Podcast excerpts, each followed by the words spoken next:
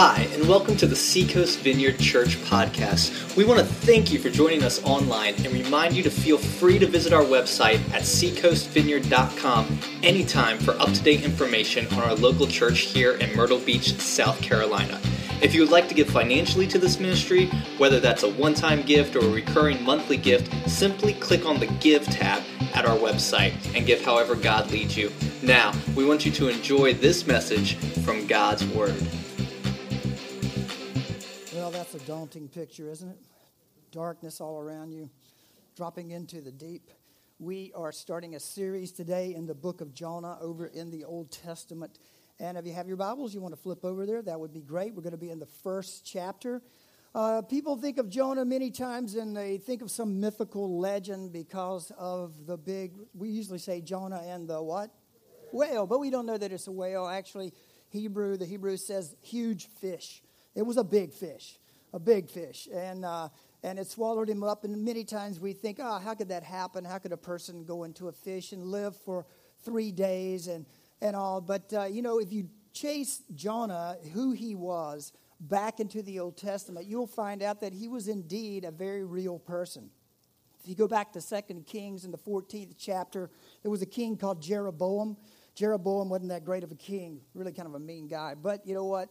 Jonah was a prophet to him. They had lost some land to the enemy. Uh, God spoke to Jonah and said, Hey, go back and tell Jeroboam that they're going to get every bit of the land back that was taken from them, my people. They're going to get it all back. And sure enough, they got it all back. And so Jonah had been prophesying for some time, probably up to this point when we find him in this story that's uh, fairly well known by a lot of people.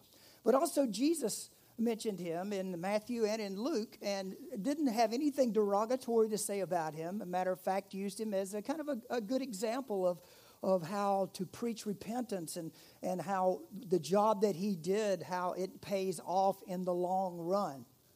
We start the story this morning, though, it's going to look a little, it's going to look a little sketchy to begin with. Uh, Jonah is, uh, he's got a word from the Lord, and that's where we're going to begin, right in verse 1. So, got your uh, scripture?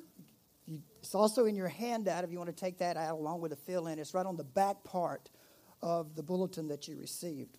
You say this too Jonah's name means dove, and his dad's name was Amittai, uh, which is, is, is like, uh, it's, well, let's just boil it down to truth.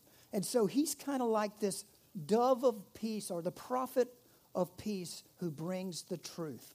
And that's what his heritage, his lineage is, how he was named. So he's got quite a, quite a reputation to uphold in many ways. So let's jump into this amazing story. I'll pray and, uh, and we'll see what Jonah can teach us this morning. The word of the Lord came to Jonah, son of Amittai Go to the great city of Nineveh and preach against it, because its wickedness has come up before me. But Jonah ran away from the Lord and headed for Tarshish. He went down to Joppa, where he found a ship bound for that port. After paying the fare, he went aboard and sailed for Tarshish to flee from the Lord. Then the Lord sent a great wind on the sea, and such a violent storm arose that the ship threatened to break up. All the sailors were afraid, and each cried out to his own God, and they threw the cargo into the sea to lighten the ship. But Jonah had gone below deck, where he lay down and fell into a deep sleep. The captain went to him and said, How can you sleep? Get up and call on your God. Maybe he will take notice of us so that we will not perish. Then the sailors said to each other, Come, let us cast lots to find out who is responsible for this calamity. They cast lot, lots, and the lot fell on Jonah. So they asked him, Tell us, who is responsible for making all this trouble for us? What kind of work do you do? Where do you come from? What is your country? From what people are you?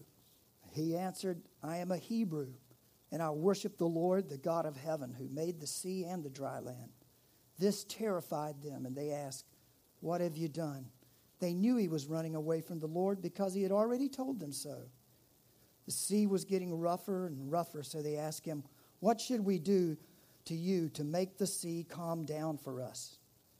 Pick me up and throw me into the sea, he replied, and it will calm. It will become calm. I know that it is my fault that this great storm has come upon you. Instead, the men did their best to row back to land, but they could not, for the sea grew even wilder than before. Then they cried out to the Lord, Please, Lord, do not let us die for taking this man's life. Do not hold us accountable for killing an innocent man. For you, Lord, have done as you pleased. Then they took Jonah and threw him overboard, and the raging sea grew calm. At this, the men greatly feared the Lord, and they offered a sacrifice to the Lord and made vows to him. Now the Lord provided a huge fish to swallow Jonah, and Jonah was in the belly of the fish three days and three nights. Father, we ask for you to bless your word this morning, that uh, breathe life on it. Uh, help me, Lord, and my frailty and my weakness, Lord. I pray that your truth would come. And uh, Lord, that we would hear your word, like the first verse this morning. The word of the Lord came. Lord, let your word come this morning to us as a church and to us individually. In Jesus' name, amen. Well, one of the wonderful things here, just from the very beginning, is this first line is that the word of the Lord came to Jonah. Isn't it wonderful that we have a God who loves to communicate with us? He does love to talk to us, to speak to us. He speaks in a myriad of ways. He speaks through His Word. Uh, you pick this up, and He'll speak to you at any time. When you're in prayer, uh, when you find a moment in time that you can quiet down and maybe put some of the, the white noise out of your life. We have so much of it, don't we? If you could just push away just for a few moments and, and just sit and wait, you'd be surprised. And then there are times in our life when things are a little rough and chaotic, and believe it or not, God speaks in those times as well. Jonah had heard the word of the Lord before, as I said. We don't know how many times. We only have this one example in Second Kings and this example in Jonah. But obviously, he was a pro. That was his calling. God had spoke to him many times before. He knew his voice. He knew when he was giving him direction. And so now he speaks to him and he tells him something. He says, I want you to go to this town, to Nineveh. To Nineveh, and I want you to tell them that I've had it with them. that I'm fed up with their behavior. I'm fed up with what, how they're living life. And, uh, you know, they've got just 40 days. They've got a little bit of time for them to get this thing straight, or it's not going to be good. Well, Jonah doesn't like it. He doesn't want to go to Nineveh. And so, as we read, he says, I'm not going. As a matter of fact, I'm going to, you know, I'm going to get out of here. I'm just going to make like I can't even hear God, and I'm going to escape. But the word of the Lord is not that easy to get away from, as some of you can attest to, and as I can attest to. The word will keep coming to you and keep coming to you because God loves you so very much. And He has such a plan and such a destiny. And He's got a bigger scope, a bigger picture of life that He wants you involved in that you probably can't see. Well, there's some other things going on here too, but let's just start the fill in. Your first one there, if you want to, if you want to follow along, and you should have a pen too, if you want to do that this morning. Your first fill in, some of the things we can learn from Jonah and in this first chapter is this God will ask you to do things you don't want to do. God will ask you to do some things that you just would rather not do. Sometimes He may ask you to do things that you would just want to ignore, or you might even want to run from. And uh, what you can't see in this story, because if you just read the story, you probably go, What's the big deal about going to this town? Why would you, why would you not want to go and, and do like you've done so many times before? Well, here's what is not in Jonah. What is not in Jonah is the history of these people. Nineveh was like the capital city for the Assyrian kingdom. The Assyrians were the most ruthless, brutal people on the face of the planet. You can take any group that exists today, any group, and you can say, boy, those are brutal people. Mm. The Assyrians were worse.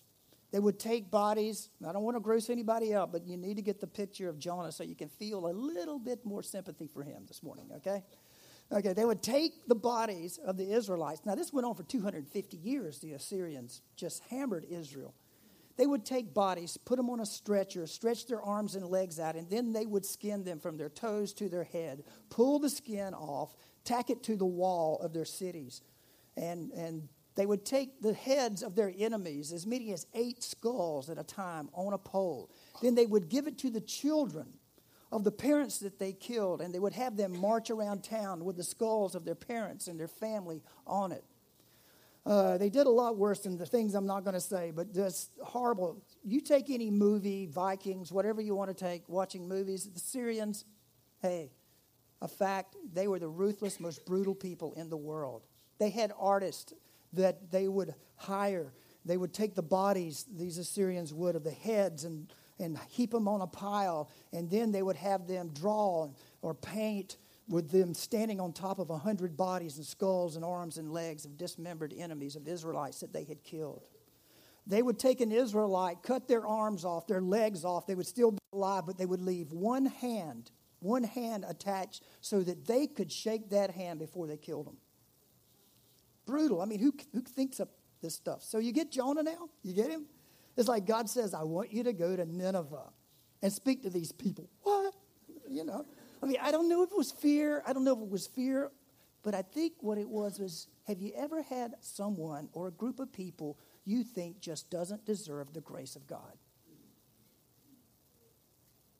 Keep that in mind as we read through this, as we read through the book of Jonah. But you know what? Let's bring it home a little bit. Has God, has the word of the Lord ever come to you and you've gone, I'm not going to do that? I don't want to do that. God has asked you to do something very hard, like maybe He's asked you to go forgive someone, someone that, you know, doesn't deserve it. They hurt you tremendously. And you're praying and you're like, I'm taking a ship to Tarshish. You know, I'm not, I'm not going to do that. I don't want to hear this, God. I just don't want to hear it. Or maybe He's asked you to, you know, to commit back in church again. Man, I've had it with church, bunch of Ninevites. You know, it's like I'm not going there anymore. And he says, "No, I want you to. I want you to go back. I want you to get involved. I want you to become a part once again. I want you to do this." Maybe you're dating someone and you're like really enthralled and enamored. And God, you're praying one day and, you're, and God says, that person's not good for you. And you're like, ah, I'm taking a ship with that person away from this voice. You know, I don't want to hear that. You know, but God knows something you don't know. And He's saying, you need to cut that off. You need to deal with that. You need to listen to my voice. And, and we're like, no, I, that's too hard of a thing for me. It's going to hurt me too much. Maybe your marriage has got like a wall in the middle of it, and you've just learned to exist. You've found a place of brutal silence in your marriage. And the wall is there, and there's no communication, there's no heart communication, there's no really relationship, but you're like, for the kids, or for finances or whatever, we're going to stick it out, you know. And God comes to you one day and says, I want you to pierce the wall of silence. And you're like, well, he or she should do it first. And God says, I'm talking to you. I'm talking to you. talking to me? It's like, I'm talking to you. you know? Here's the word of the Lord for you. Here's the word of the Lord for you. And we're like, that's a difficult thing, God. That's a difficult thing because I've been so hurt. And what if what if he rejects me? What if she rejects me again and again? And God says, Well, that's not what I'm asking you to do. I'm, I'm asking you to reach. I'm not saying it's up to you how they respond. I'm just saying this is what you need to do. God will ask you to do some difficult things. Don't think that this Christian life is a life where everything that we do is not challenging at times. That there are some very real challenges and it takes a lot of gumption, intestinal fortitude in order to step up to the plate and do what God calls you to do. Many times, uh, you know, at least I'd say at this stage of my life, there's been at least maybe three times where God asked you to do some very difficult things, where it's almost like put everything on the line. This is what I'm called you to. It doesn't happen that often, a real huge thing like that, but it does happen. And when it comes, is it the word of the Lord?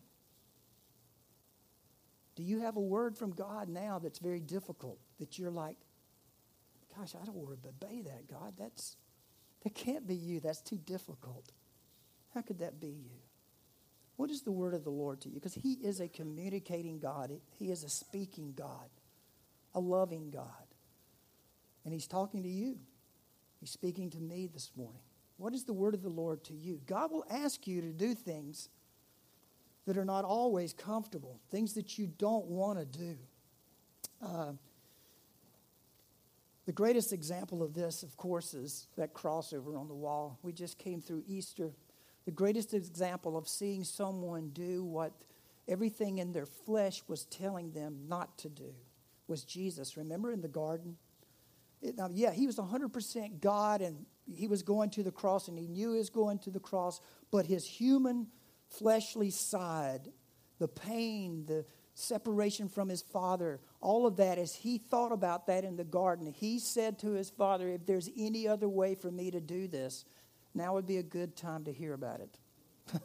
if there's any other way, but just as quickly, what did he say? Yet not my will, but yours be done. One of the Gospels says he did that twice as he wrestled with God and he, he asked God, like if there's any other way to do this. And yet, you know, that was a difficult thing for God to do. That was a difficult thing for Jesus to do for us. And yet he said, It's not my will. Because let's face it, you know, uh, we don't think of ourselves as Ninevites, but our sin is just like the Ninevites' sin before God. And Jesus went before God and went before us to pave the way, to pay the price. He did the difficult thing so that we could be restored to our Father. And now, when you follow Jesus and you stand up and you say yes to Christ, there will be times when He asks you to do a difficult thing, to do something that you normally say, I, you know, I, wouldn't, I don't want to do that. And I heard one guy say that delayed obedience is really disobedience. You know how you put it off and put it off. And another guy said that there's this thing called lag time. Uh, after you know we get the word of the lord we feel like god is calling us to do this. He's saying this to us. And we hear it and then there's this lag time between we hear it and we do it. Well that time period is a measurement of our spiritual maturity. How long does it take for us to respond? Depending on how long it takes is the is how mature you are in obeying god. I mean we all right? I mean you know, that's indicting in many ways, right? Because we've all like, oh, I'll just put that off. Is that God? Is that, you know, is that really God? You just keep asking him. I mean, I'm not so sure that's God. Maybe it's just me. Did I read that somewhere? What? You know, where did it come from? But then that word keeps coming back to you again and again. That lag time. If we would move, you know, delayed obedience is disobedience. And Jonah, Jonah was out to delay this forever if he could do it. He jumped on a boat and he was headed 2,500 miles away. It would take about a year for him to sail there. He was headed to Spain. That was about as far as the known world was in his day. So he's running. He's running away from the word of the Lord to him. He's trying to get away from what he is hearing. But you know what? If you refuse, this is your next fill in. If you refuse, you can always find a boat going in the opposite direction can always find some vehicle, some situation where you can go, just, I'm not going that way, I'm going this way. I'm headed out. That is what Jonah did. And I bet if you ask yourself right now, you, like some of us are on a boat right now, you know, we're steaming away from that word. we're trying to get away from that word that God has spoken to us and uh, as fast as we can. There's always a boat waiting for us going in the opposite direction if we don't want to do that difficult thing. But you know, Jonah said that he was fleeing from the Lord. And I find this humorous because there's so many, uh, I don't know, kind of almost oxymorons involved in this. You know, there's, there's some funny statements in this whole situation. Can you really sail away from God? I mean, can you really run from God? In Psalms 139, we read these beautiful words um, Where can I go from your spirit? Where can I flee from your presence? If I go up to the heavens, you are there. If I make my bed in the depths, you are there. If I rise on the wings of the dawn, if I settle on the far side of the sea, even there your hand will guide, your right hand will hold me fast. And in the midst of all of this, God was right there with Jonah. And I, I you know, Paul preaching on Mars Hill in Acts 17 uh, to a bunch of philosophers who, who didn't believe in God, didn't believe in the resurrection. Uh, Paul is speaking to them, and he says this He says, God is not far from any of us. He tells that to the philosophers on Mars Hill. You know, God is not far from you right now. Right now, at this very moment. God was not far from Jonah even when he got on the ship. He's fleeing from God. He's fleeing from God, but God is right there. He is always near. If he had made it to Spain, God would have been there. No matter where you go, he loves you too much to let you go out on your own. He will be pursue you. He will be with you, and uh, he's going to keep repeating that word to you. Like here's the last thing I said. You, you won't hear anything else again until you hear till you do that one. It's like here's the same word over and over again.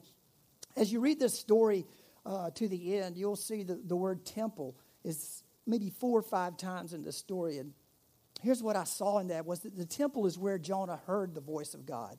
So he wanted to get away from the temple. He didn't want to hear God anymore. He was like, just let me get away. By the time this changes, you're going to see where, where his heart changes. But and also Nineveh for us is kind of like that's that hard thing to do. Like, I want to leave. Maybe if it's church, if it's prayer, if it's reading the scripture, every time you read it, you're like, ah, you know, God keeps reminding me of something. Love your wife as Christ loved the church. Can I just blot that one out, you know, in the scripture? And every time you open it, there it is right in front of you. And it's like, that's the word of the Lord to you over and over and over again. I mean, that is the place that you hear God, where you hear his voice and where you hear the difficult thing, that is what Jonah, and that's the picture for us this morning. Is that I do believe that many of us in here have heard something from God. We've heard that we, ha- we need to do something, we need to say something, something, and we haven't responded yet. What is that word of the Lord to you? What boat are you on? You know, what ship are you on? We do it, don't we? We, we, we disregard God. That's a boat. Jump on a, go- on a boat and like get busy doing something. I'm going to go outside and work. You know, I don't want to hear this. Let's go on vacation. Let's spend some money. Let's do this. Let's do that. Let's do anything to keep from me hearing that call from God. Anything that will distract me, that's a boat. That's a boat that we jump in and try to get away from God, but God keeps speaking to us. You know, this this boat, too, just to let you know, was not a little teeny rowboat. When they said they rowed, you're talking about a huge ship, 2,500 miles. This, you don't go 2,500 miles on a little canoe. This is a big ship, so this was a big storm. You get it? This was a huge storm, like a hurricane or something that's coming across. Big, strong winds sweeping across them. But there's always a boat, always a boat for us to take if we don't want to respond to that word. I mean, what kind of prophet? Listen to Jonah's words when the, when the crew asked him. They said, uh, Who are you? Where are you from? Did you notice that? was that? Five questions. They just batter him. Like, oh my gosh, you're the, you're the cause of this. All right, who are you, man? Come on, tell us what the story is. And he says, I am a Hebrew and I worship the Lord, the God of heaven. Now listen to this who made the sea? What kind of prophet tries to escape a God who made the sea on a boat? Seriously? Really? And then he says, and the dry land. And the sailors are like, Your God's the God of the dry land? We want to do what he says because that's where we want to go. You know, we want to get to the dry land. Um, so, what, what are you, what's the distance that you're putting between you and God or what God is saying to you right now? What boat are you on? You know, some, for some of us, it's just drift. We don't notice it in our spiritual lives, but we start drifting. We suddenly get so caught up in things and in our lives that we just our heart is not as warm as it used to be to God. We don't treasure our time with Him anymore. We don't read the scriptures. We have no hunger for it. We lose we lose any semblance of hunger to be in church, to worship together as a family, and to follow God together. We just drift. I mean, that can happen to all of us, preachers too, all of us. And it's good to be able to find and know if you've drifted away from what God has been calling you to. It's a good thing to hear the word of the Lord again. If you ever been fishing and you know you're catching a lot of fish out, you know, off the coast and you're just pulling in the grouper, you're pulling in the snapper and that line's just dragging when it hits the bottom. It's such a good feeling. You know, and you're pulling them up on the board and you're pulling them up on board and all of a sudden you're catching nothing and the captain goes, You've drifted off the hole. We've drifted off the hole. We've got to, we've got to get back around again to where the hole is so that we can catch some more fish. Well, we drift. The surfers have what they call a lineup where they position themselves in the water. And this is probably more particular, not in Myrtle Beach, but uh, in other places. Uh, like uh, Puerto Rico, we were there not too long ago, and, and there's a big wave break there called Tres Palmas. And I had a friend who was surfing, was out with his boys one day. The waves were 25 feet and uh, 30 feet, and he says, I didn't want to ride, ride those waves. You know, I, had no, I just wanted to get over to the side where I could watch my boys ride those waves.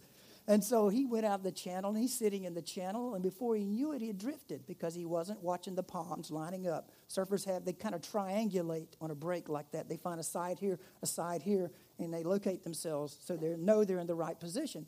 Well, he wasn't watching. Pretty soon, he's drifted right over, and here's a 30 foot wave coming up. And, uh, you know, to hear him t- tell it was hilarious. But, uh, you know, but you can get in trouble drifting without even noticing it. I mean, suddenly you're in a storm. Suddenly you're getting trashed and thrashed, and you haven't even noticed that you're drifting a little bit. And maybe today, maybe the word of the Lord is, you know, come on back into position. Get back over that hole. Come back into position where you need to be this morning because the drift has taken its point, has taken its toll on you.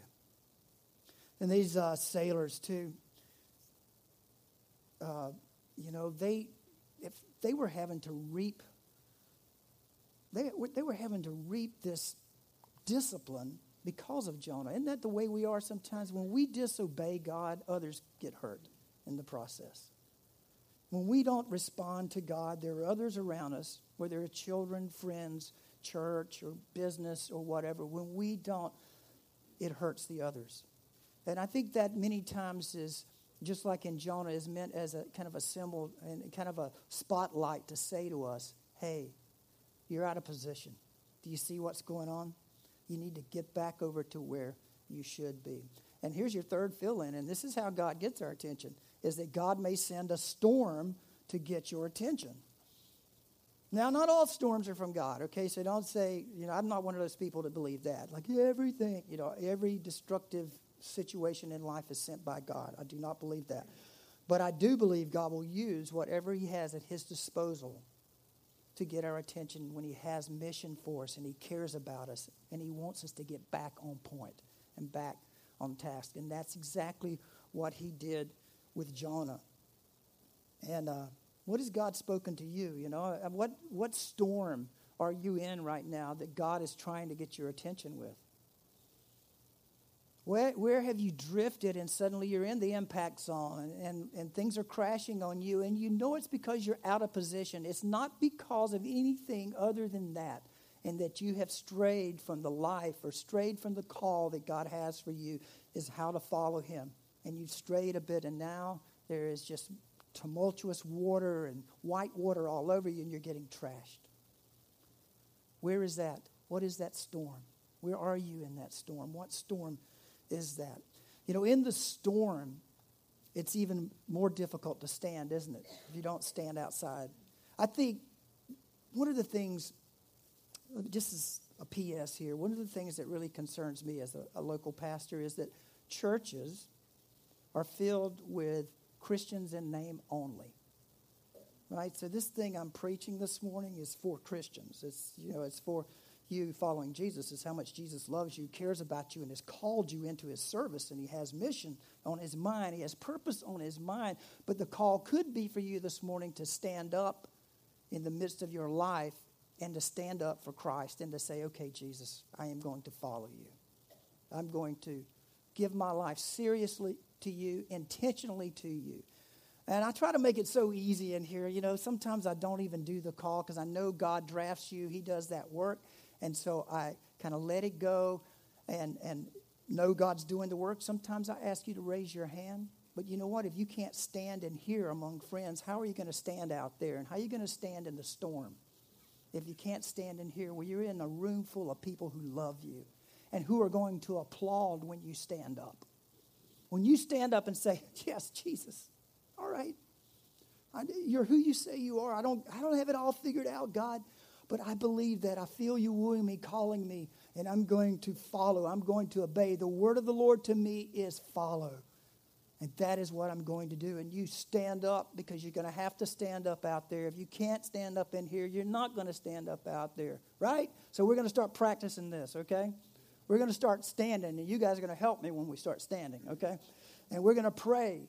And so when we come in here, if, if God is speaking to us, we will stand and say, That is what the word of the Lord is to us. And I intend to follow. And we'll get in behind each other and applaud. And uh, so, is that good with you guys? We need to stand. We need to stand, and it's hard to stand in the storm. Your last feeling is this your worst nightmare might be exactly what you needed. Your worst nightmare might be exactly what you needed. That is, that may turn you, that moment may turn you just like it did Jonah. Now, the Lord provided a huge fish. Does that sound like fun? No, it doesn't. I mean, we think of it, you think, you think God's torturing Jonah. Like, oh man, you know, he runs and now he's like in a fish, but that fish was Jonah's salvation.